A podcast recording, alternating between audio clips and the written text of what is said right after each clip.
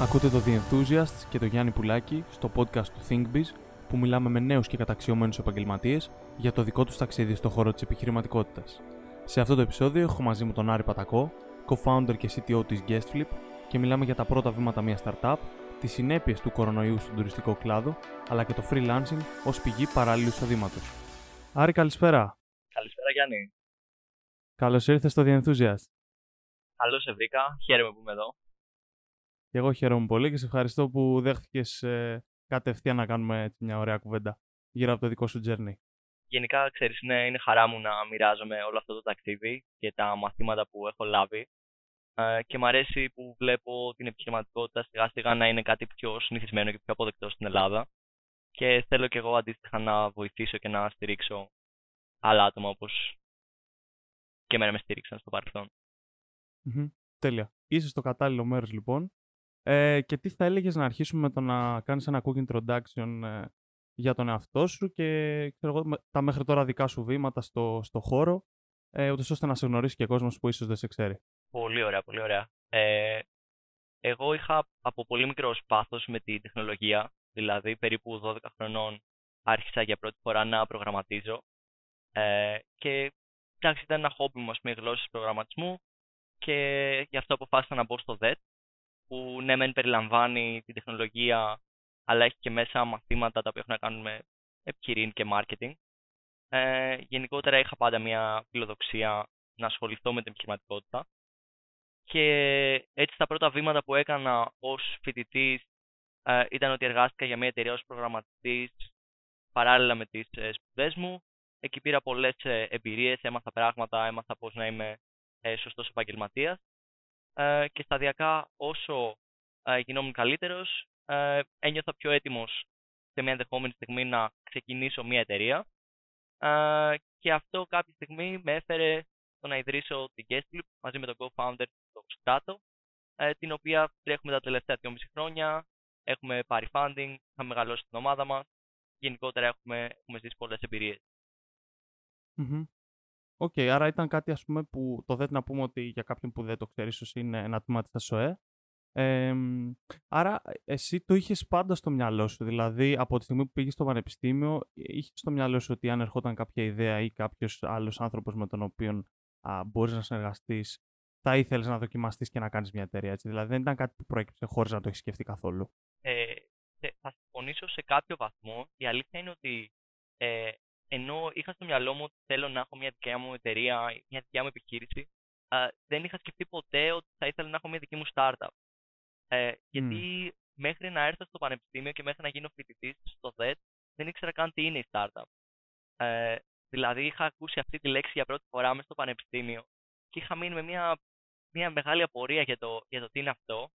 Ε, μάλιστα, μια φορά είχα βρεθεί και στο κέντρο επιχειρηματικότητας της ΑΣΟΕ, το ASIN, και κοιτούσα γύρω μου και λέω τι είναι αυτά τα τραπεζάκια που είναι λογότυπα εταιριών, τι άραγε κάνουν αυτοί οι άνθρωποι. Ε, και είχα ρωτήσει τον υπεύθυνο εκεί πέρα να μου πει τι είναι και άρχισα να μου εξηγεί λίγο την startups, προσποιήθηκα ότι κατάλαβα και μου λέει ξέρεις mm. τι πήγαινε να τους μιλήσεις για να καταλάβεις. Και μίλησα σε μία-δύο εταιρείες, μου εξήγησαν τι κάνουν και τότε άρχισα να καταλαβαίνω ποιο είναι ας πούμε, το οικοσύστημα της νεοφυούς επιχειρηματικότητας. Ναι, ναι. Ενδιαφέρον, ναι. Γιατί, ξέρεις, η αλήθεια είναι ότι δεν ξέρω τώρα, αλλά νομίζω επειδή είμαστε πάνω κάτω συνομήλικες, στο σχολείο και στο Λύκειο δεν, ε, δεν έχεις τέτοια ερεθίσματα. Είναι δύσκολο να, να μάθεις την, ε, όλο αυτό το οικοσύστημα των startup. Και είναι κάτι το οποίο βρίσκεις στο, ε, συναντάς στο πανεπιστήμιο και πόσο μάλλον στην ΑΣΟΕ που είναι και δίπλα στο ίσιν που ανέφερες, οπότε έχουν μια έτσι, παραπάνω σύνδεση. Ε, okay, άρα ήταν κάτι, που, ήταν κάτι που προέκυψε. Πες μου λίγο, το... είπες ότι σε ενδιαφέρει η τεχνολογία. Ε, ήταν ε, ο προγραμματισμός, με τον οποίο αν δεν κάνω λάθος ασχολείσαι και σήμερα και όλες και επαγγελματικά και ε, σαν καριέρα. Ε, ήταν κάτι το οποίο ήξερες από την αρχή ότι θα κάνεις αυτό ήταν κάτι απλά, OK, okay, μου αρέσει το tech, ξέρω εγώ ψάχνω μέσα σε αυτό το κομμάτι και μετά είδες ότι κλίνεις προς τα εκεί. Ε, εγώ μέχρι κάποια ηλικία νόμιζα ότι θα γίνω δικηγόρος και ήμουνα, ήμουνα πάρα πολύ σίγουρος γι' αυτό. Ε, αλλά με τελείως τυχαίο τρόπο, θέλοντας να φτιάξω μια δικιά μου σελίδα με video game, ε, είδα ότι ας πούμε τα έτοιμα εργαλεία που υπήρχαν, τύπου WordPress και τα λοιπά που είναι για να φτιάξουν σελίδες, σε φέρναν μέχρι ένα σημείο και ότι αν ήθελες να φτιάξεις δικά σου πράγματα, δικές σου δυνατότητες, έπρεπε να ξέρεις μια γλώσσα προγραμματισμού. Ε, και τελείως κατά λάθος, θέλοντας να λύσω το δικό μου πρόβλημα, κατέληξα να μαθαίνω προγραμματισμό. Που στην αρχή δεν ήξερα καν πώς λέγεται. Δηλαδή, του πρώτου περίπου 3-4 μήνες ε, μάθαινα προγραμματισμό, δεν ήξερα τι είναι και τι κάνω και γιατί το κάνω. Απλά αντέγραφα τυφλά μέχρι να αρχίσει να βγάζει νόημα στο μυαλό μου. Ε, αλλά σταδιακά όλο αυτό άρχισε να γίνεται το αγαπημένο μου χόμπι, η αγαπημένη μου ενασχόληση με τα απογεύματα, μετά το σχολείο κτλ. Και όταν είχα φτάσει σε ένα καλό επίπεδο, εκεί άρχισε πραγματικά να μου φαίνεται αρκετά πιθανό να εργαστώ πάνω σε αυτό. Ε, στην αρχή τώρα να φανταστώ με YouTube βιντεάκια και τέτοια. Ναι, ναι, η αρχή είχε γίνει με YouTube βιντεάκια, ε, τα οποία τα έβλεπα ανήλικος για ώρες κάθε μέρα. Ε, και στην πορεία άρχισα να ε, διαβάζω βιβλία και στην πορεία να παίρνω και project, ουσιαστικά να αυτό πρακτική εμπειρία. Ωραία. Ε, το, η όλη εμπειρία και το, το ταξίδι της, ε, της Guestflip πώς ξεκινάει; Ε, γνωρίζεις κάποιον, ήταν κάτι που ξεκίνησες, ε, αναφέρθηκες ε, στον co-founder της εταιρείας. Πες μου λίγο πώς αρχίζει όλο αυτό το κομμάτι. Ε, έχει μια πολύ ενδιαφέρουσα αρχή η εταιρεία μου. Ε, όλα ξεκίνησαν από ένα μήνυμα στο LinkedIn, το οποίο μου έστειλε ο Στράτος. Ε, Γενικά, όποιος είναι στον χώρο της τεχνολογίας σίγουρα θα λαμβάνει κάποια μηνύματα για δουλειές, για ε, πιθανές συνεργασίες κτλ. Ε, οπότε ήμουν λίγο σκεπτικός στην αρχή και λέω, εντάξει, τι, τι θέλει τώρα, προτείνει τέλος πάντων να συμμετάσχω σε μια startup. Παρ' όλα αυτά με έπεισε και εγώ δέχτηκα έτσι να, να συναντηθούμε να μου πει περισσότερα για την ε, ιδέα του.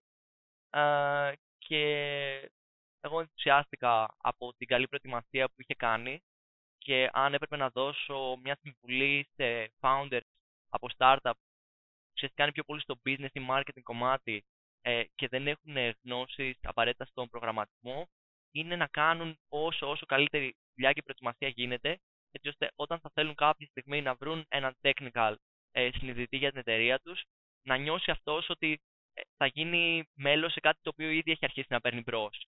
Και ότι ας πούμε δεν είναι κάτι που βρίσκεται στο μηδέν. Και αυτό το είχε κάνει πολύ καλά ο Στράτος με την προετοιμασία που είχε κάνει. Και εγώ συμφώνησα να τον βοηθήσω συμβουλευτικά για ένα διάστημα μερικών μηνών, μέχρι που είπαμε, τι, πάμε ε, να το ξεκινήσουμε κανονικά. Και αποφασίσαμε να ιδρύσουμε την εταιρεία έχοντας χτίσει μια σχέση μετά από λίγο Ε, πήρατε μέρος σε κάποιο διαγωνισμό, είχατε κάποια, κάποιο μέντορα, κάποια άλλη βοήθηση; Πώς πας από τη μία, με φαντάζομαι, ξέρεις, ίσως η μετάβαση δεν είναι τόσο μεγάλη όταν το κάνεις κάθε μέρα, αλλά και πάλι πας από το, το σημείο 0, ας πούμε, στο σημείο 1, στο οποίο λες, ok, εγώ αυτό θα το κάνω ίσως full time και ε, πραγματικά έχω μια εταιρεία πλέον. Ε, πώς έγινε αυτή η μετάβαση; Ήμασταν πολύ ανάποδοι σε αυτό. Ε, η τυπική και συνηθισμένη διαδικασία είναι ότι θα πας σε κάποιο διαγωνισμό ή κάποιο incubator ή κάποιο accelerator και μόλις δεις ότι αρχίζει και δουλεύει, τέλος πάντων έχεις πάρει κάποιο θετικό feedback από την αγορά, έχεις ε, πάρει ας πούμε συμβουλές που θα σε βοηθήσουν, λες εντάξει τώρα είμαι έτοιμος να ξεκινήσω. Εμείς το πήγαμε τελείως ανάποδα, ξεκινήσαμε χωρίς να είμαστε καθόλου έτοιμοι ε, και είπαμε ξέρεις τι, έχουμε τον ενθουσιασμό, έχουμε την όρεξη, θα ξεκινήσουμε μια εταιρεία. Και όσο, όσο περίεργο και να ακούγεται, ένα, ένα από τα πρώτα μας βήματα ήταν να ιδρύσουμε επίσημα εταιρεία στην Ελλάδα και να νοικιάσουμε γραφείο, όπου εργαζόμασταν full time από πολύ νωρί. Ου, ένα μεγάλο, μου φαίνεται, ξέρεις, ένα σημαντικό ρίσκο και bet αυτό. Πράγματι, ε... πράγματι. Ε, κοίτα, έχει και τα καλά του, έχει και τα κακά του. Δηλαδή, ε, κρίνοντας τώρα που έχει περάσει αρκετός καιρός και έχουμε δει ε, γενικότερα ποιος είναι ένας καλός τρόπος να λειτουργεί μια startup, ε, σίγουρα η λογική λέει ότι δεν πρέπει να κάνεις έξοδα από νωρίς, ή να το κάνεις στο γραφείο στην αρχή, άμα δεν έχεις ε, αρχίσει να επιβεβαιώνεις ότι η ιδέα σου έχει αξία στην αγορά. Ε, ωστόσο, αυτό που έκανες σε εμάς είναι ότι είχαμε ένα χώρο που ήμασταν εκεί πραγματικά κάθε μέρα, όλη μέρα. Ήταν ε, ένας χώρος με πολύ δημιουργικότητα και έχοντας κάνει μία, ας το πούμε, επένδυση ε, με δικά μας χρήματα και δικό μας κόπο, είχαμε πολύ skin in the game. Δηλαδή, ήμασταν δεσμευμένοι, είχαμε βάλει δικούς μας πόρους άρα η επιτυχία δεν ήταν, ας πούμε, ξέρεις, αν έρθει καλό, καλοδεχούμενη, ήταν κάτι το οποίο το αναζητούσαμε ε, εντατικά. Ναι, και αυτό που λες είναι πολύ σημαντικό και είναι και ένα τρικ το οποίο έχω βρει και εγώ στον εαυτό μου ότι μπορείς να, μπορεί να κάνει οποιοσδήποτε. Δηλαδή, αν θέλεις, αν έχεις ένα στόχο, είναι προτιμότερο να επενδύσεις ένα χρηματικό ποσό σε αυτό, ε, γιατί θα αυξήσεις κατά πολύ τις πιθανότητες σου να το πετύχεις, δεδομένου ότι ξέρεις ότι αυτή τη στιγμή εσύ έχεις δώσει κάποια χρήματα. Το οποίο μπορεί να είναι από εταιρεία μέχρι, ας πούμε, του να, του να βάλεις ένα στόχο να, να μάθεις να παίζεις 10 τραγούδια στην κιθάρα. Α, αν εσύ πληρώσεις ένα δάσκαλο ή ακόμη και μια εφαρμογή, ε, παρά το να αρχίσεις κάποια δωρεάν πράγματα, έχω βρει και εγώ πολλές φορές στον αυτό μου ότι η διαφορά ανάμεσα στο, στο, στο πόσο δουλεύεις γι' αυτό είναι τεράστια. Οπότε καταλαβαίνω φούλα αυτό που λες ότι ε, είχαμε κάνει μια επένδυση και αυτό είχε ως αποτέλεσμα να, να το πάρουμε και πολύ πιο σοβαρά και εμείς προσωπικά. Έτσι, έτσι ακριβώς έχει. Και σαν φοιτητές, ας πούμε, το ξέρεις ότι πολύ συχνά τα πανεπιστημιακά συγγράμματα που παίρνουμε από τον εύδοξο δεν τα αγγίζουμε ποτέ, αλλά αν δώσουμε 20 ευρώ για ένα βιβλίο, μπορείς να είσαι αρκετά σίγουρος ότι θα το τελειώσει. Σωστό. Πολύ σωστό παράδειγμα γι' αυτό, ναι. τώρα, ε, ε, στο, στο κομμάτι του, του, του φοιτητή που ανέφερες μόλις τώρα, ε, εσύ ήσουν ακόμα, ήσουν στο πρώτο έτος, αν δεν κάνω λάθος, όταν ξεκίνησε όταν, ε, ξεκίνησε, η όταν ξεκίνησε η εταιρεία ήμουνα, ήμουνα δεύτερο έτος στο τέταρτο εξάμεινο. Δηλαδή τρίτο με τέταρτο Το, το decision αυτό του να αφήσω, ε, πήρες ένα συνειδητό decision να αφήσεις για λίγο τις σπουδές σου, να, να τις αφήσεις μέχρι να δεις πώς θα πάει αυτό ή το έκανες παράλληλα; Ε, για, για την πολύ πολύ αρχή της εταιρείας, εγώ έδινα κανονικά μαθήματα γιατί ήταν ας πούμε το, ε, το χειμώνα του 2017 ε, και συνέχισα να δίνω μαθήματα κανονικά. Ωστόσο, όταν πήραμε την απόφαση να ξεκινήσουμε full time, ε, αποφάσισα να αφήσω ένα εξάμηνο ε, τη σχολή και να δώσω μια ευκαιρία στην εταιρεία να δουλέψει, να μην δουλέψει και να δω πώς θα πάει όλο αυτό. Οκ. Ε, ναι, ναι, κατανοητό. Το, το κομμάτι του tech τώρα, ε, είπες πριν ότι ο, ο Στράτος έψαχνε, από ό,τι καταλαβαίνω, κάποιον ο οποίος ήταν ε, στο τεχνικό κομμάτι και έτσι γνωριστήκατε. Πόσο σημαντικό και απαραίτητο κρίνεις τώρα μετά από όλα αυτά ε, την ύπαρξη ενός ε, technical ε, co-founder σε οποιαδήποτε εταιρεία; Ε, υπάρχουν αρκετοί παράγοντες. βασικά υπάρχουν αρκετές οπτικές γωνίες πρέπει να το κρίνουμε αυτό. Ε, η μία είναι ξέρεις, σε τελείως πρακτικούς όρους. Αν μια startup η οποία ουσιαστικά θέλει να χτίσει ένα καινούριο προϊόν και κατά πάσα πιθανότητα ένα καινούριο προϊόν software, ε, σε πρακτικούς όρους, άμα δεν έχει κάποιο τεχνικό άτομο, είναι αδύνατο να φέρει ένα προϊόν στην αγορά. Ε, αυτό δεν σημαίνει ότι δεν υπάρχουν πράγματα που μπορούν να γίνουν πριν φτάσει κάποιος σε αυτό το σημείο. Δηλαδή, μπορεί ένας founder χωρίς τεχνικά skills να ξεκινήσει να σχεδιάζει λύσεις, να μιλάει με πελάτες, να παίρνει feedback, να καταλαβαίνει την αγορά. Ε, μπορεί ακόμα και να φτιάξει ας πούμε mock-ups, να τα σχεδιάσει κάπου και να κάνει διαρκώς βελτιώσεις γύρω από αυτό. Αλλά κάποια στιγμή αναγκαστικά για να βγάλει τα πρώτα χρήματα σαν εταιρεία θα πρέπει να υπάρχει κάποιο τεχνικό άτομο ε, για να το φτιάξει. Προφανώς το να είναι κάποιος technical co-founder μέσα δεν είναι ο μόνος τρόπος να γίνει αυτό. Μπορεί να γίνει και ε, με κάποιον freelancer, μπορεί να γίνει με διάφορους τρόπους. Ε, εγώ, αν είχα να προτείνω έτσι έναν τρόπο που πιστεύω ότι είναι καλός, θα έλεγα μπορείς να χτίσεις ένα MVP με κάποιον freelancer, δηλαδή να έχεις ένα μικρό budget, ε, να σε βοηθήσει κάποιος να χτίσει ένα MVP ε, έτσι ώστε να μπορέσεις να πάρεις το απαραίτητο feedback από την αγορά. Αλλά όσο φεύγεις από το στάδιο του MVP και θες να πας σε ένα πραγματικό προϊόν, εκεί αρχίζει και είναι λίγο απαραίτητο να υπάρχει κάποιος technical co-founder.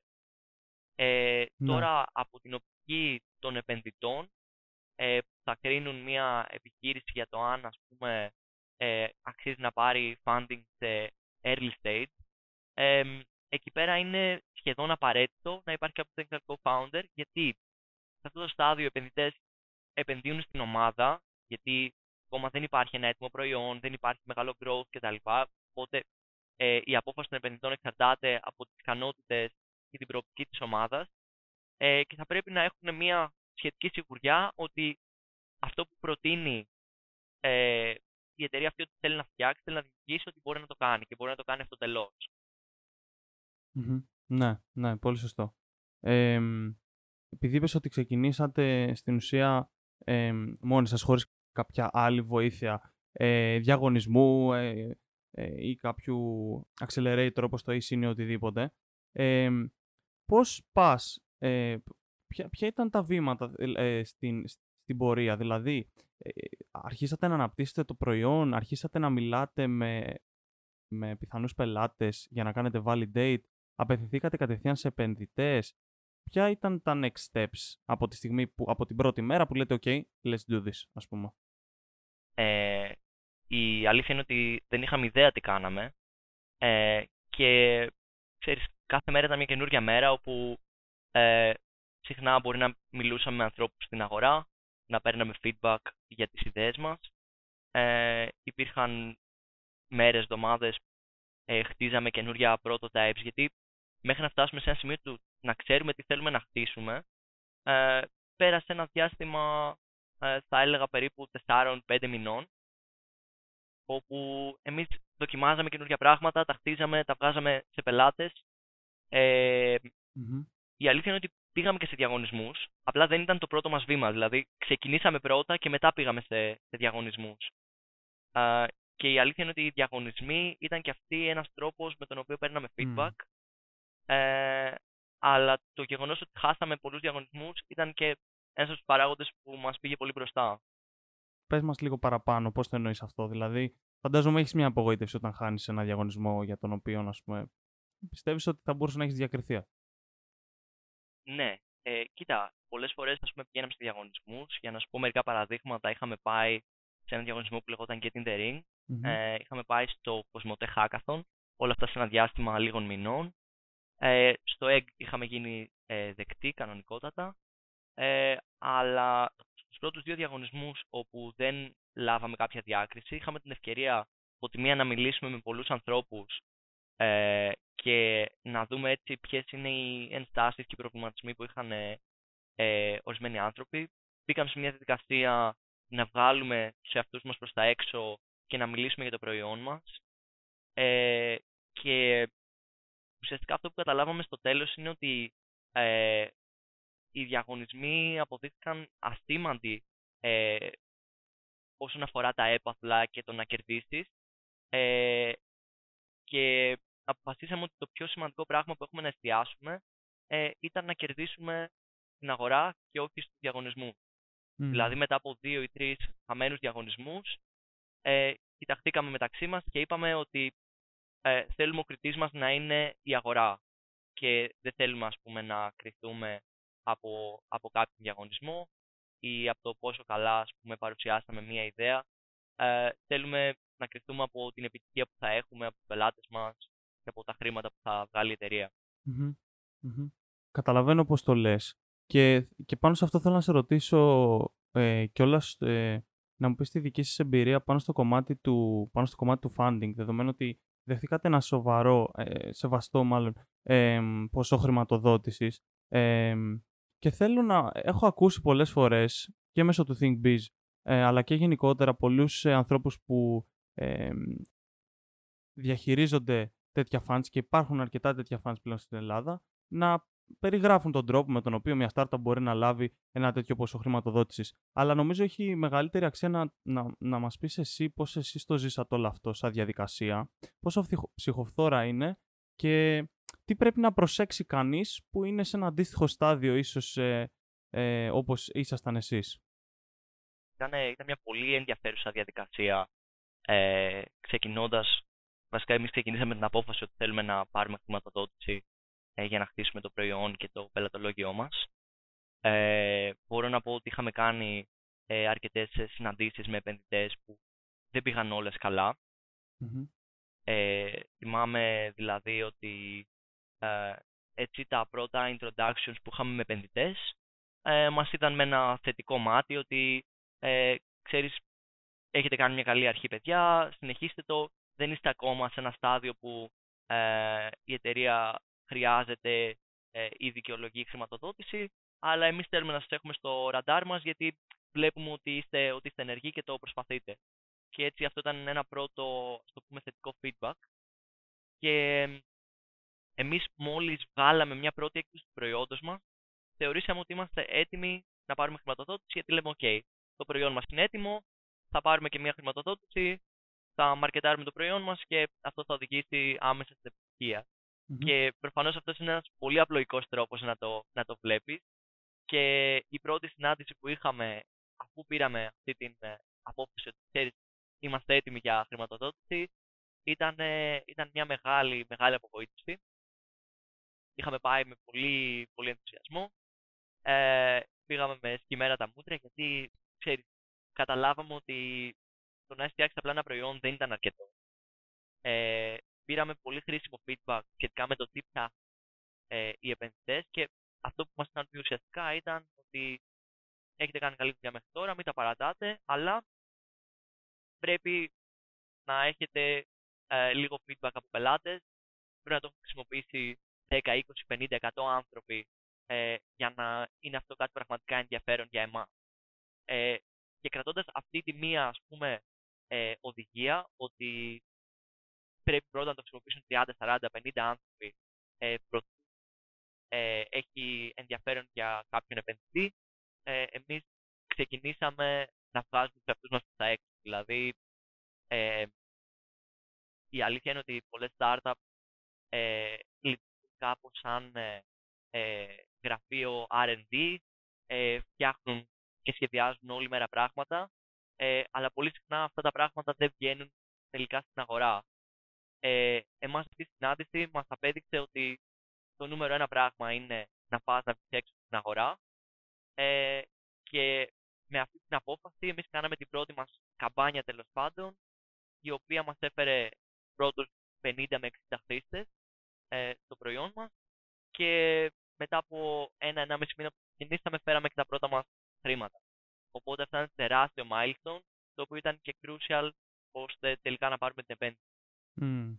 Πάντως το σημαντικό που νομίζω κρατάω από αυτό είναι ότι ναι μεν οι επενδυτές ε, θέλουν να δουν ε, χρήση από πραγματικούς πελάτες, αλλά δεν απέτησαν να έχει πληρώσει κάποιος ήδη γι' αυτό, έτσι δεν είναι. Δηλαδή σε ένα early stage θέλω απλά να μου δείξεις ότι ε, το έχω χρησιμοποιήσει κάποια άτομα, έχεις λάβει ένα feedback, κάποιο καλό, κάποιο κακό. Κάποιο κακό. Όχι απαραίτητο ότι ε, ξέρεις, έχω βρει ήδη 10, 20, 30 άτομα τα οποία πληρώ, θα πλήρωναν ή πληρώνουν σήμερα γι' αυτό.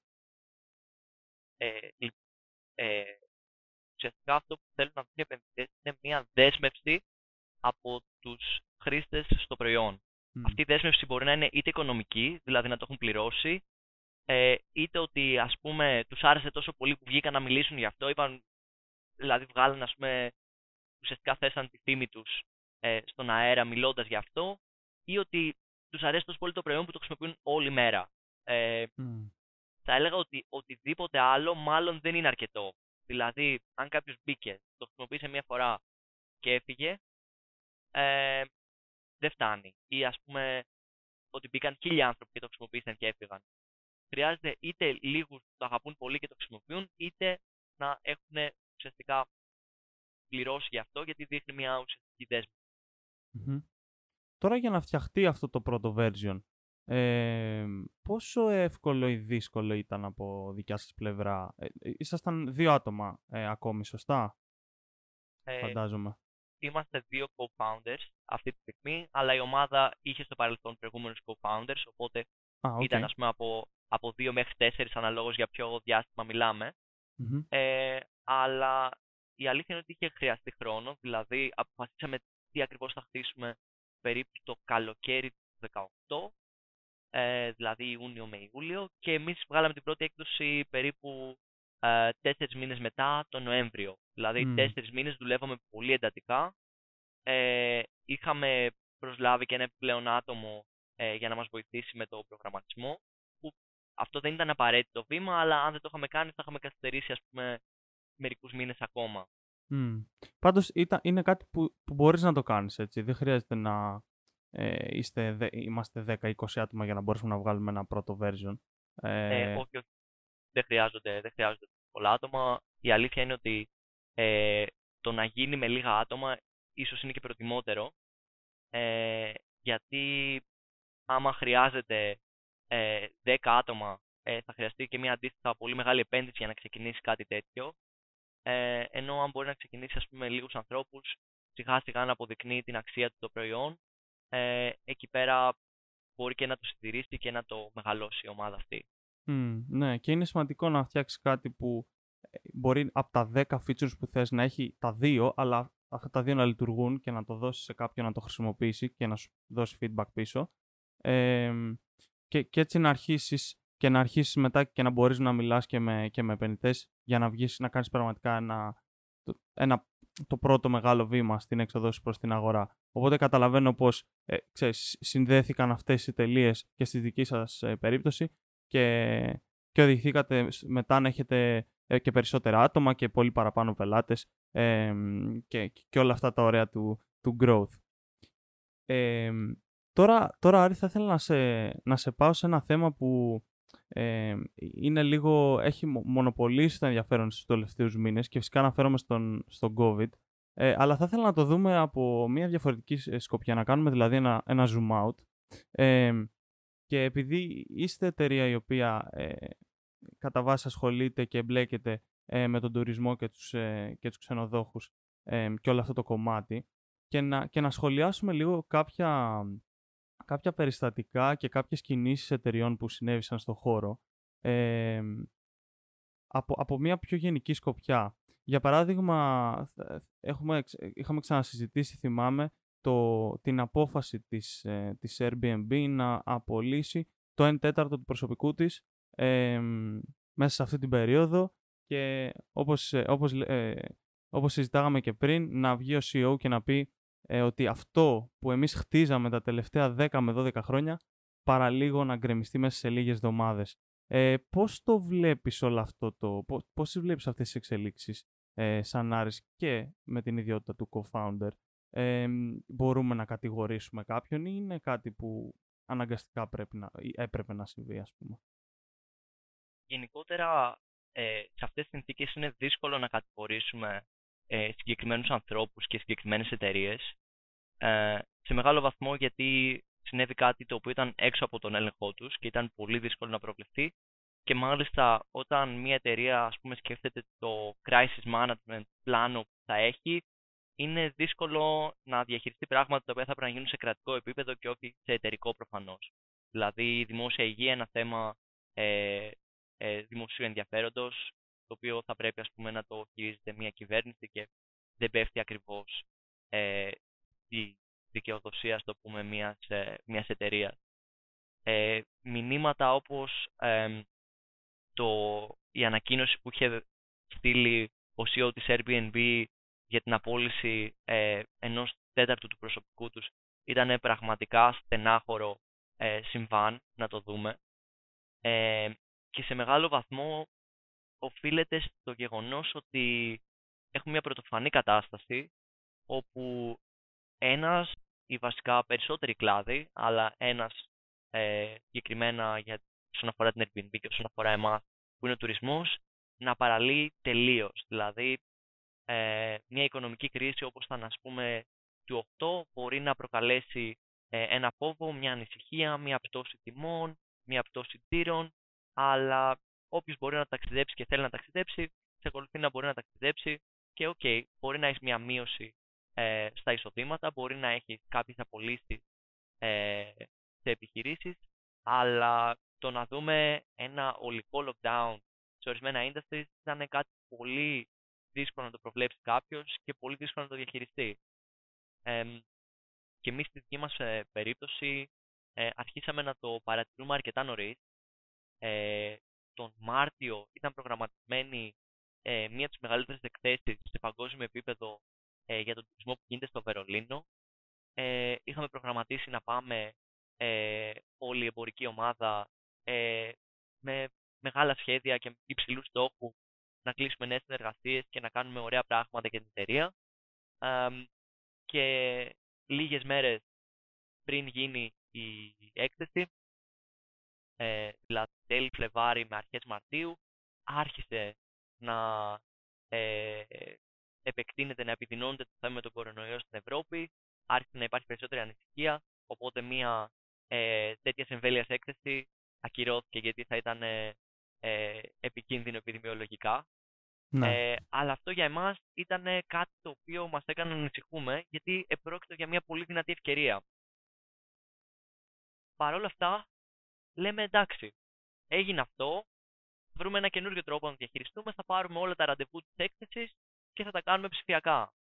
Πολύ ωραία, πολύ ωραία. Αρχίζουμε και κάνουμε όλα τα ραντεβού ψηφιακά, ε, πηγαίνουν πολύ καλά, αρχίζουμε και έχουμε ενδιαφέρον από πελάτες.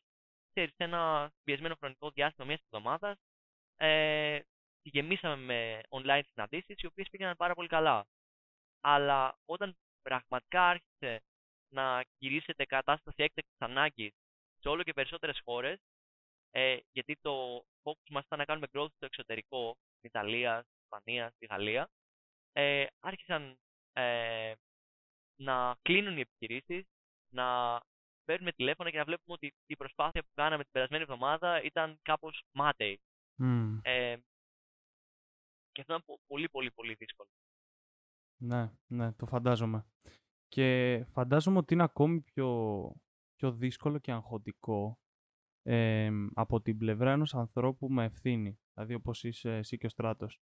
Ε, δηλαδή οι ιδρυτές μιας εταιρείας και αυτοί που ε, κατευθύνουν στην ουσία ε, όλη την υπόλοιπη ομάδα και μόνο στη σκέψη φαντάζομαι ότι κοίτα τι συμβαίνει αυτή τη στιγμή και τι μπορεί να συμβεί και ποιο είναι, και ποιο είναι το μέλλον. Τι, ή να βλέπεις τι κάνουν άλλες, άλλες μεγάλες τεράστιες εταιρείες και να λες ότι okay, αυτό από μέρα σε μέρα θα επηρεάσει και εμένα. Ε, μου φαίνεται πολύ ψυχοφθόρο και, και αγχωτικό. Ε, εσύ πώς μπόρεσες και το διαχείριστηκες όλο αυτό, τα, τα, τα βάλατε κάτω, δράσατε λογικά, υπήρχαν στιγμές έντασης, γιατί στο τέλος, ξέρεις, πρέπει να, ε, πρέπει να, να, να, τα, να τα βάλεις κάτω και να, να, να υπολογίσεις τα νούμερα καλός ή κακός για, για να μπορέσεις κιόλας ίσως σε κάποια στιγμή, για παράδειγμα η Airbnb, να ξαναπροσλάβεις α, αυτόν τον αριθμό ανθρώπων, έτσι. Γιατί ε, είναι προτιμότερο να μην κλείσεις και να προσπαθήσεις να ξαναφτάσεις σε αυτά τα επίπεδα παρά να κλείσεις συνολικά. Η κατάσταση το μέλημα των εταιριών όπως είναι η Airbnb, όπως είμαστε κι εμείς, αλλά ακόμα και των μικρών επιχειρήσεων είναι η επιβίωση.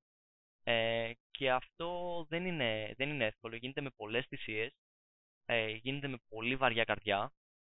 Ε, δηλαδή, εμείς χρειάστηκε ε, να απολύσουμε την ομάδα μας, ε, γιατί είναι αδύνατο για μια επιχείρηση εφόσον ε, δεν έχει έσοδα και εφόσον είναι πολύ απρόβλεπτο το πότε θα ξαναέχει έσοδα, ε, να ε, συνεχίζει να έχει ψηλά κόστη. Ε, και γι' αυτό καταλαβαίνω απόλυτα τους λόγους που πήρε μια τέτοια απόφαση ε, η Airbnb. Ε, ωστόσο, ο τρόπος που το διαχειριστήκαμε, το σκεπτικό που είχαμε, ήταν ότι ε, ακριβώς αυτό που λες, ότι προκειμένου να υπάρχουμε και στο μέλλον ενδεχομένως να ξαναπροσλάβουμε ε, τα ίδια ή άλλα άτομα για να συνεχίσουμε να εξυπηρετούμε τους πελάτες μας, πρέπει να φροντίσουμε για τη δική μας επιβίωση. Το να βυθιστούμε όλοι μαζί δυστυχώς δεν υποφελεί κανέναν. Mm. Ε, επομένως, η κάθε επιχείρηση ε, φύγει λίγο τα δόντια της και προσπαθεί να κάνει ό,τι μπορεί για να επιβιώσει. Mm-hmm. Αυτός ναι. ωστόσο καταλήγει να είναι και ας το πούμε υπάρχει ένα conflict of interest με την έννοια ότι ε, εφόσον οι επιχειρήσεις έχουν μεταξύ τους συνεργασίες ε, όταν η κάθε μία επιχείρηση βάζει τη δική της επιβίωση πάνω από οτιδήποτε άλλο, ε, εκεί βλέπουμε φαινόμενα τα οποία είναι πολύ δύσκολα στη διαχείριση, όπως να μην, ε, να μην ε, εξυπηρετούνται τα συμβόλαια και αυτό είναι κάτι το οποίο φάνηκε σε όλες τις αγορές και είναι σε μεγάλο βαθμό ψυχολογικό ότι δεν ξέρω τι θα γίνει και εν ώψη της αβεβαιότητας εγώ θα κρατήσω ε, τα ταμιακά διαθέσιμα εκεί που είναι, θα προσπαθήσω να τα κρατήσω μόνο, να τα χρησιμοποιήσω μόνο αν δεν υπάρχει άλλη επιλογή. Ε, mm. Επομένως, όταν ξεκινάει ο καταναλωτής και η επιχείρηση να αποταμιεύουν όλα τα χρήματα, να μην εξυπηρετούν τις μεταξύ τους ε, υποχρεώσεις, καταναλωτές με τις επιχειρήσεις και επιχειρήσεις με τις επιχειρήσεις, ε, καταλήγει προφανώς κλάδος των υπηρεσιών, ε, αλλά και άλλοι κλάδοι φυσικά, να μπαίνουν σε μια διαδικασία ύφεσης και να μικρύνουν τα συνολικά οικονομικά μεγέθη της χώρας. Ε, και ξέρεις, αυτό είναι, αυτό είναι κάτι που με ανησυχεί ιδιαίτερα, όχι μόνο για το πόσο επηρεάζει εμάς ε, και πόσο επηρεάζει άλλες εταιρείες ε, βρίσκονται στον χώρο, αλλά με ανησυχεί και στο πώς επηρεάζει γενικότερα την οικονομία. Ναι. Είναι μια χιονοστιβάδα αυτό. Ε, ωραία το περιγράψεις. Είναι μια ωραία οπτική αυτό που λες. Ε, αλλά για να το, για να το, για να το, να το πάρουμε λίγο πιο αισιόδοξα, φαντάζομαι. Ε, πώς είναι τα πράγματα τώρα; Δηλαδή, το, για το υπόλοιπο καλοκαίρι, ανοίγουν τα σύνορα, ε, το κομμάτι του τουρισμού, τι, τι, σου λένε οι, οι, οι άνθρωποι που μιλάς είτε από Ελλάδα είτε από εξωτερικό; Ε, μιλώντας με τους συνεργάτες μας έχουμε μια εκτίμηση ότι η φετινή σεζόν θα είναι περίπου ε, στο 30 με 35% ζήρου του προηγούμενου έτους. Ε, το οποίο μπορεί να μοιάζει μικρό, αλλά στην πραγματικότητα δεν είναι, γιατί είναι πολύ πολύ καλύτερο από το 0. Είναι πολύ καλύτερο από το να είχαμε ε, τελείως κλειστά σύνορα όπως έχουν άλλες χώρες ε, και σίγουρα θα προστατεύσει κάποιες επιχειρήσεις και κάποιες θέσεις εργασίας. Ε,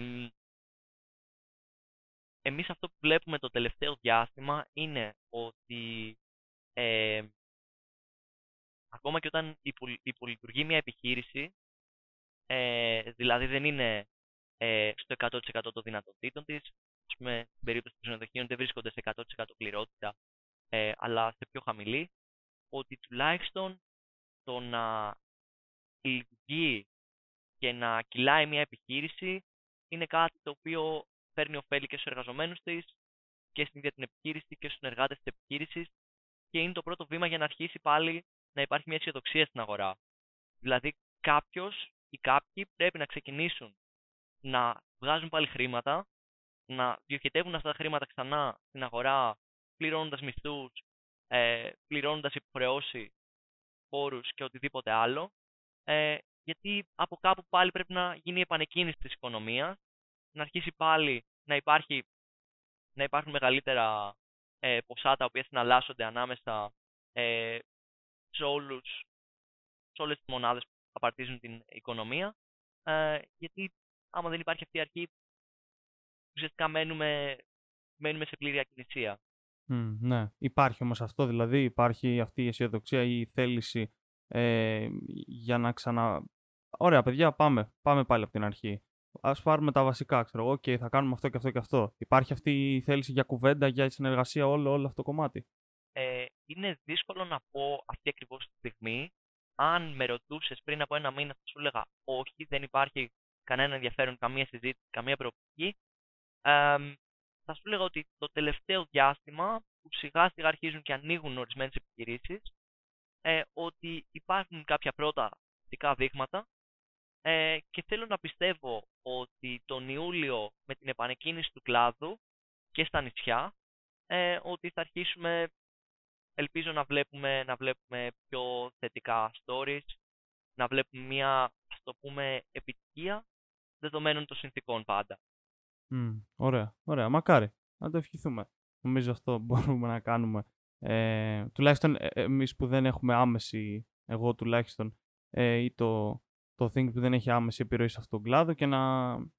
Και, να, και ξέρεις αυτό που λες ότι όλοι οι άνθρωποι που εμπλέκονται, που ο ένας βοηθάει με τον, με τον τρόπο του και, το, και τον άλλον. Δηλαδή το να παρέχω εγώ την υπηρεσία μου σε σένα για ένα χρονικό διάστημα με μικρότερο κόστος ή καθόλου κόστος για να σε βοηθήσω και μετά να έρθεις εσύ και να μου, να μου το εξοφλήσει, τέλος πάντων να αρχίσει να με πληρώνεις πάλι, είναι κάτι που είναι μια αλυσίδα που ο ένας μπορεί να βοηθήσει τον άλλον για να γίνει αυτή η επανεκκίνηση που συζητάμε.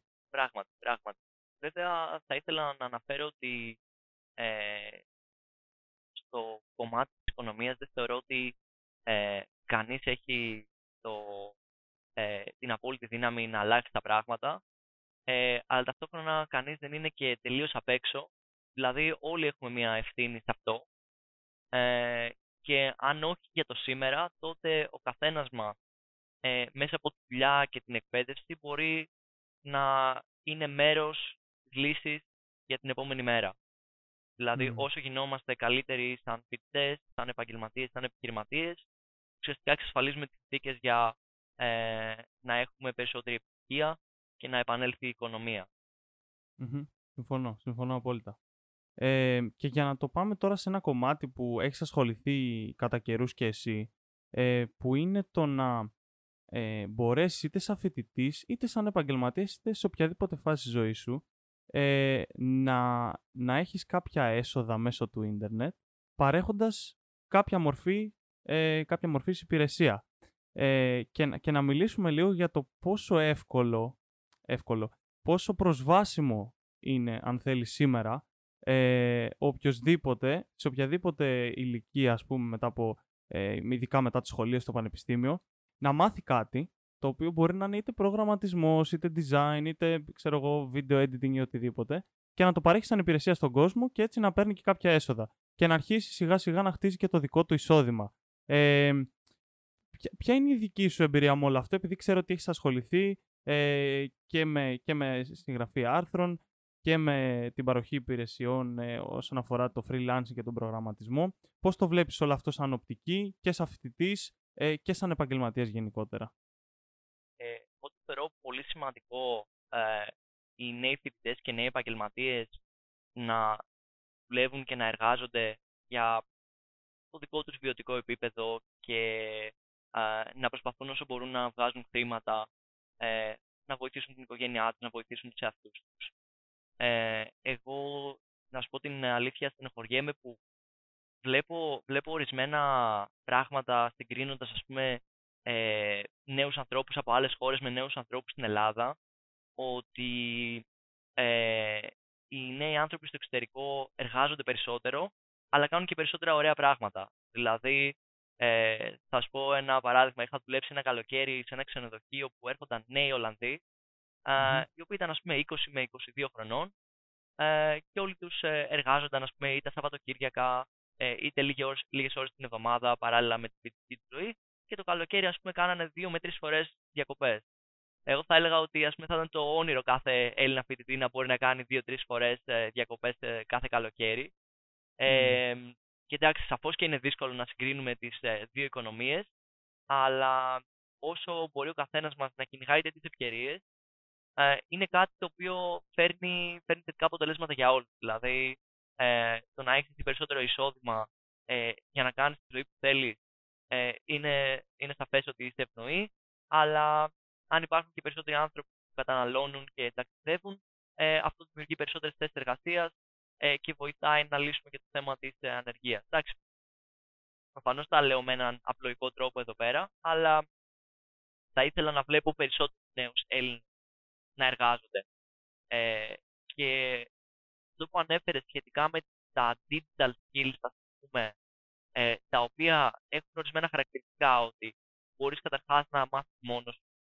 Ε, σχετικά με μια επένδυση από 0 μέχρι 100 ευρώ μπορείς να φτάσεις σε πολύ καλό επίπεδο ε, σε κάποια τέτοια ικανότητα και μάλιστα μπορείς να βρεις κάτι που σου αρέσει πολύ γιατί υπάρχουν πάρα πολλές επιλογές.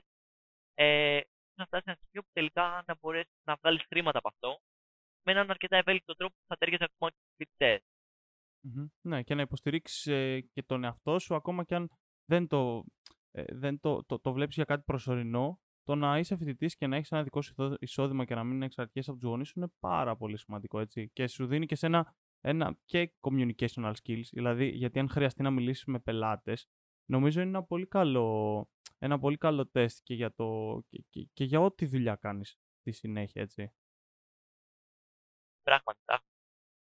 Ένα στάδιο ε, στην επαγγελματική ζωή, στην καριέρα του καθενός μας είναι να μπορέσεις από ε, ουσιαστικά να μεταβείς από το στάδιο που μαθαίνεις στο στάδιο που ουσιαστικά εφαρμόζεις αυτά που έχεις μάθει ε, και αρχίζεις και χτίζεις μια αυτοπεποίθηση γύρω από τις ικανότητες που έχεις. Ε, και το να χτίσεις αυτή την αυτοπεποίθηση έρχεται από πραγματικές δουλειές, από πραγματικές εμπειρίες ε, και τελικά καταλήγεις να είσαι καλύτερος σε μια δυνητική συνέντευξη, ε, όταν θα προσπαθήσεις να, να κλείνεις νέους πελάτες. Ε, γενικότερα αυτό μεταφράζεται σε πολλές ευκαιρίες. Mm-hmm.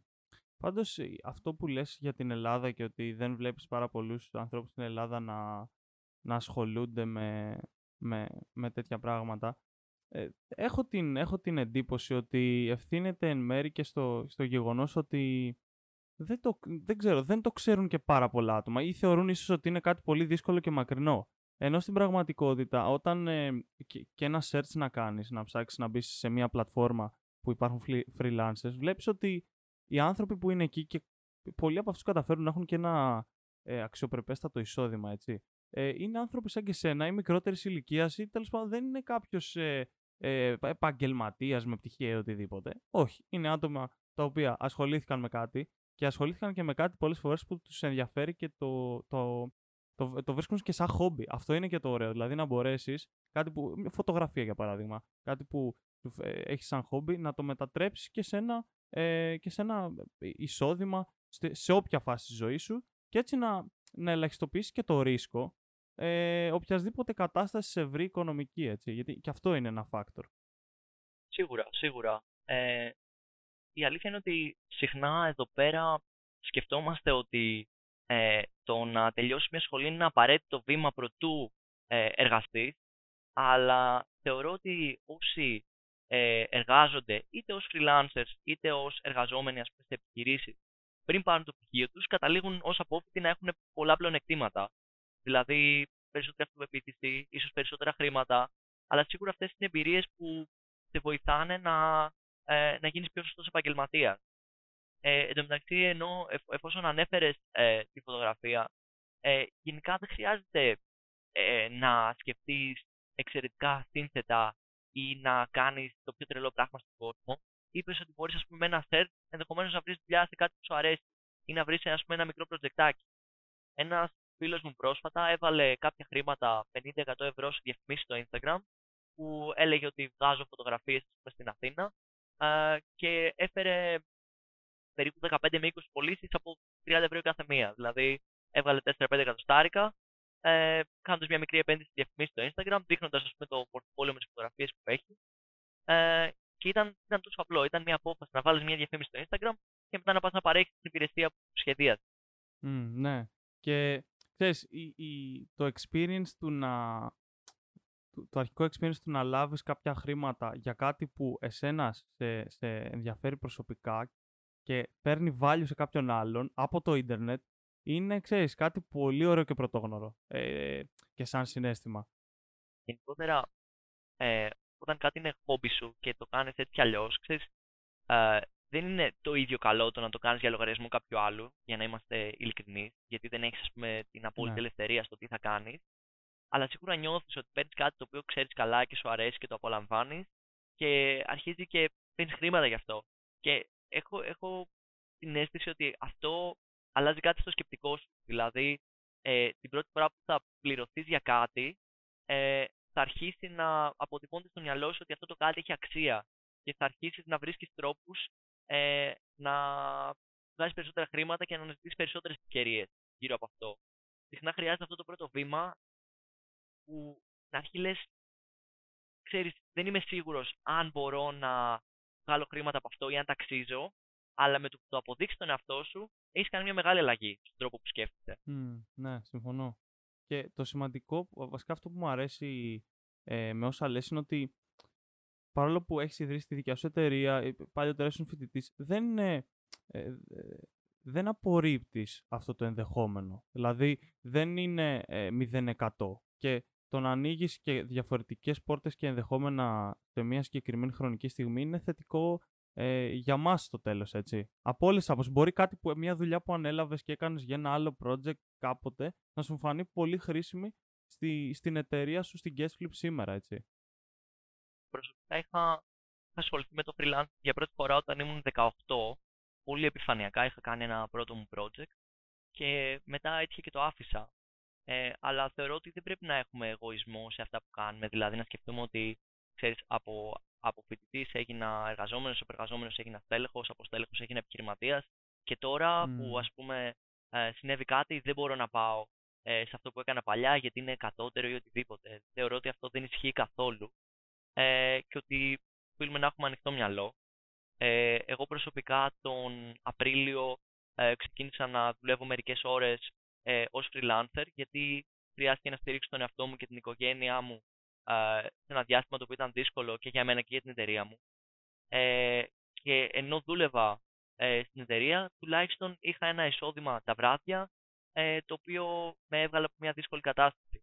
Ε, και ενώ ας πούμε, δεν ήταν το όνειρό μας, το πούμε, να ε, κάνω τη συγκεκριμένη δουλειά, τουλάχιστον ε, μου έλυσε ένα, ένα σημαντικό πρόβλημα. Ε, ξέρεις, θα ήταν πολύ πολύ χειρότερο να καθόμουν σε μια γωνίτσα και να παρετηθώ. Ε, ωστόσο, χάρη στο που είχα κάνει στο παρελθόν, είχα μια ευκαιρία και μπόρεσα και στάθηκα όρθιος. Mm, ναι, είχες κάτι στο τραπέζι και όταν το χρειάστηκες, το άνοιξες και το, και το πήρες. Ενώ αν δεν, δεν είχες ασχοληθεί από την αρχή, τα πράγματα θα ήταν λίγο πιο δύσκολα αν ξεκινούσες π.χ. από το μηδέν. Πολύ ενδιαφέρον αυτό που λες, ναι. Ε, λοιπόν, πριν κλείσουμε, θα ήθελα να σου κάνω και μερικές ε, γρήγορες ερωτήσεις. Αν είσαι έτοιμος, μπορούμε να ξεκινήσουμε. Ωραία. Ε, το αγαπημένο σου podcast. Λοιπόν, ε, θα έλεγα ότι το αγαπημένο μου podcast είναι το podcast Tim Ferriss. Mm. ναι, γενικότερα ο Tim Ferriss είναι από τους αγαπημένους μου συγγραφείς και τον έχω παρακολουθήσει πολύ. Ε, και μου αρέσει ότι το podcast δεν είναι μόνο θεματικό, αλλά ε, ξέρεις, κάθε ε, φιλοξενούμενος είναι, είναι μια έκπληξη. Ε, και επειδή έχει ωραία δομή και ωραία ροή, ας πούμε, σαν, σαν podcast, μαθαίνει καινούργια πράγματα σε τελείως απρόσμενα ε, έτσι, ζητήματα. Ναι, γιατί ε, όπως έχω παρακολουθήσει και εγώ, δεν φέρνει απαραίτητα ανθρώπους του business. Έτσι, φέρνει από όλα τα fields άτομα τα οποία έχουν κάτι ξεχωριστό να πούν. Έτσι δεν είναι; Ναι, ναι. Σαν παράδειγμα, ας πούμε, εγώ θεωρώ τον εαυτό μου έτσι ε, πολύ λογικό άνθρωπο. Κοιτάζω τα πράγματα με κάποιο αναλυτικό ή μαθηματικό τρόπο. Και ενώ μπορεί, ας πούμε, στο ένα επεισόδιο να υπάρχει κάποιος επιχειρηματίας, κάποιος startup founder, ας πούμε, στο επόμενο επεισόδιο να είναι ένας, ας πούμε, ε, συγγραφέας πάνω σε θέματα ψυχολογίας ή spirituality ή οτιδήποτε, που ξέρεις μόνος μου δεν θα τα άκουγα, ε, αλλά θεωρώ πολύ, πολύ θετικό να εκθέτω τον εαυτό μου σε νέες ιδέες. Mm. Τώρα η επόμενη, για την επόμενη ερώτηση έχω κάνει ένα guess. Ε, ένα βιβλίο που σου άλλαξε τον τρόπο σκέψης. Λοιπόν, ένα βιβλίο που μου άλλαξε τον τρόπο σκέψης. Ε, θα έλεγα ότι με επηρεάσε πολύ το Seven Habits of Highly Effective People του Stephen Covey. Mm. Ουσιαστικά με αυτό το βιβλίο έμαθα ε, να βλέπω λίγο πιο στρατηγικά τη ζωή μου ε, και ποιε ιδανικά θα ήθελα να είναι οι συνήθειες και οι συμπεριφορές που θα ήθελα να έχω μακροπρόθεσμα. Το είχα διαβάσει ε, πριν τις Πανελλήνιες. Ε, Και είναι έτσι μαθήματα τα οποία ε, μου άρεσαν και μου τέριαξαν και προσπαθώ από τότε να εμπεδώσω. Ε, ποιο είναι το role model σου επαγγελματικά, αν έχεις φυσικά; Ε, σαν role model θα έλεγα ότι έχω αρκετά ε, αναλόγως στην φάση στην οποία βρίσκομαι. Ε, Δηλαδή, ας πούμε, αν σκεφτόμουν να, ξέρεις, πρέπει να σκεφτώ με ένα δημιουργικό τρόπο και να στήσω μια ε, στρατηγική για την επιχείρησή μου, μακροπρόθεσμα κτλ. Θα σκεφτόμουν κάποιον όπως είναι ο Jeff Bezos, ο ιδρυτής της Amazon, ο οποίος έχει καταφέρει σε ένα πολύ μικρό διάστημα να δημιουργήσει μια εταιρεία του 1-3 εκατομμυρίου, το οποίο ουσιαστικά απαιτεί ε, καθαρή σκέψη, planning και ουσιαστικά να σκέφτεσαι πάρα πολύ big picture. Ε, Ωστόσο, όταν είμαστε μέσα στις startup μάχες ε, που αρχίζουν και υπάρχουν δυσκολίες και κόντρες και γίνεται λίγο τρελής, εκεί σκέφτομαι σαν role model κάποιον όπως είναι ο Travis Kalanick, που ήταν ο ιδρυτής της Uber. Ε, και ας πούμε η μισή του ύπαρξη ως startup founder ήταν να βρίζεται και να τσακώνεται με τα συνδικάτα των ταξί ε, και ουσιαστικά ξέρεις είναι λίγο αυτό το fighter spirit και αυτό το fighter mentality το οποίο πολλές φορές ήταν χρήσιμο. Ε, άρα σαν role model θα έλεγα ότι έχει να κάνει ξέρεις, αναλόγως με το τι κατάσταση βρίσκομαι. Mm-hmm. Android ή iOS? Ε, Android. Android και Linux. Android και Linux. Γιατί; Ε, γενικά Android θα έλεγα κατά τύχη ή μάλλον γιατί παίρνω φθηνά κινητά ε, και τα χρησιμοποιώ μέχρι να σπάσω. Ε, Linux γιατί ουσιαστικά το software που φτιάχνουμε τρέχει κατά 99% σε Linux servers οπότε μου αρέσει να δουλεύω σε Linux περιβάλλον. Mm-hmm. Decent. Ναι. ε, πρωινή παραγωγικότητα ή ξενύχτη πάνω από τον υπολογιστή; Ε, πρωινή παραγωγικότητα. Ε, γενικά είμαι πιο παραγωγικός στις πρώτες τρεις ώρες αφού έχω ξυπνήσει. Ε, και ενώ έχω ξενυχτήσει άπειρες ώρες μπροστά σε υπολογιστή, ε, ξέρω ότι το πιο ας πούμε sustainable είναι, είναι η πρωινή παραγωγικότητα. Mm-hmm. Έχεις κάποια ρουτίνα ή είναι ανάλογα κάθε μέρα, ξέρεις, random. Ε; Ε, είναι κατά διαστήματα. Όταν καταφέρουν τα πράγματα και είναι προβλέψιμα, μπορώ και έχω ρουτίνα και με βοηθάει. Ε, αλλά καμιά φορά και η επιχειρηματική ζωή και γενικότερα η ζωή τα φέρνει όλα λίγο άνω κάτω. Ε, οπότε είμαι άνετος και στο να είναι λίγο χαόδης ε, οι συνθήκες, αλλά παρόλα αυτά να παραμένω παραγωγικός. Και τελευταία ερώτηση, ποιο είναι το application που ανοίγεις ε, τις περισσότερες φορές μέσα στη μέρα σου, στο κινητό σου; Θα έλεγα ότι είναι το Gmail, γιατί λατρεύω να βλέπω ε, ότι, ξέρεις, ε, προχώρησε μια συμφωνία, ότι ε, ένα άρθρο μου στο Medium πάει καλά ε, ή ας πούμε, ξέρεις, γενικότερα οι αγαπημένες μου είναι αυτές που έχουν να κάνουν με χρήματα. ε, αλλά ναι, είναι, είναι η νούμερο ένα εφαρμογή που ανοίγω συνέχεια, σχεδόν ψυχαναγκαστικά. Αυτό θα σου έλεγα, ότι ξέρεις, το Gmail μπορείς πολύ εύκολα να το ανοίγεις πάρα πολλές φορές και όταν δεν βλέπεις κάτι να απογοητεύεσαι κιόλας. Έτσι, έτσι είναι. Τέλεια. Λοιπόν, Άρη, ευχαριστώ πάρα πολύ ε, για, το σημερινή, για τη σημερινή κουβέντα. Νομίζω είπαμε ωραία πραγματάκια. Ευχαριστώ πάρα πολύ. Συμφωνώ, συμφωνώ 100%. Και πού θα παραπέμψουμε κάποιον που μπορεί να θέλει να σε ρωτήσει κάτι είτε για τη startup είτε για οτιδήποτε άλλο; Ε, θα έλεγα να με βρεις στο LinkedIn, ε, Άρης Πατακός. Ε, μπορεί να μου στείλει μήνυμα και θα το δω. Ωραία, θα το... Και αν μου έρχεται, αν μου ειδοποίηση στο Gmail θα... αν δεν τις έχεις κλείσει θα σου έρθει νομίζω ότι σου έστειλε κάποιος μήνυμα. Ναι, φυσικά, φυσικά, φυσικά. Ωραία, τέλεια. Λοιπόν και πάλι σε ευχαριστώ πάρα πολύ και καλή συνέχεια. εγώ σε ευχαριστώ.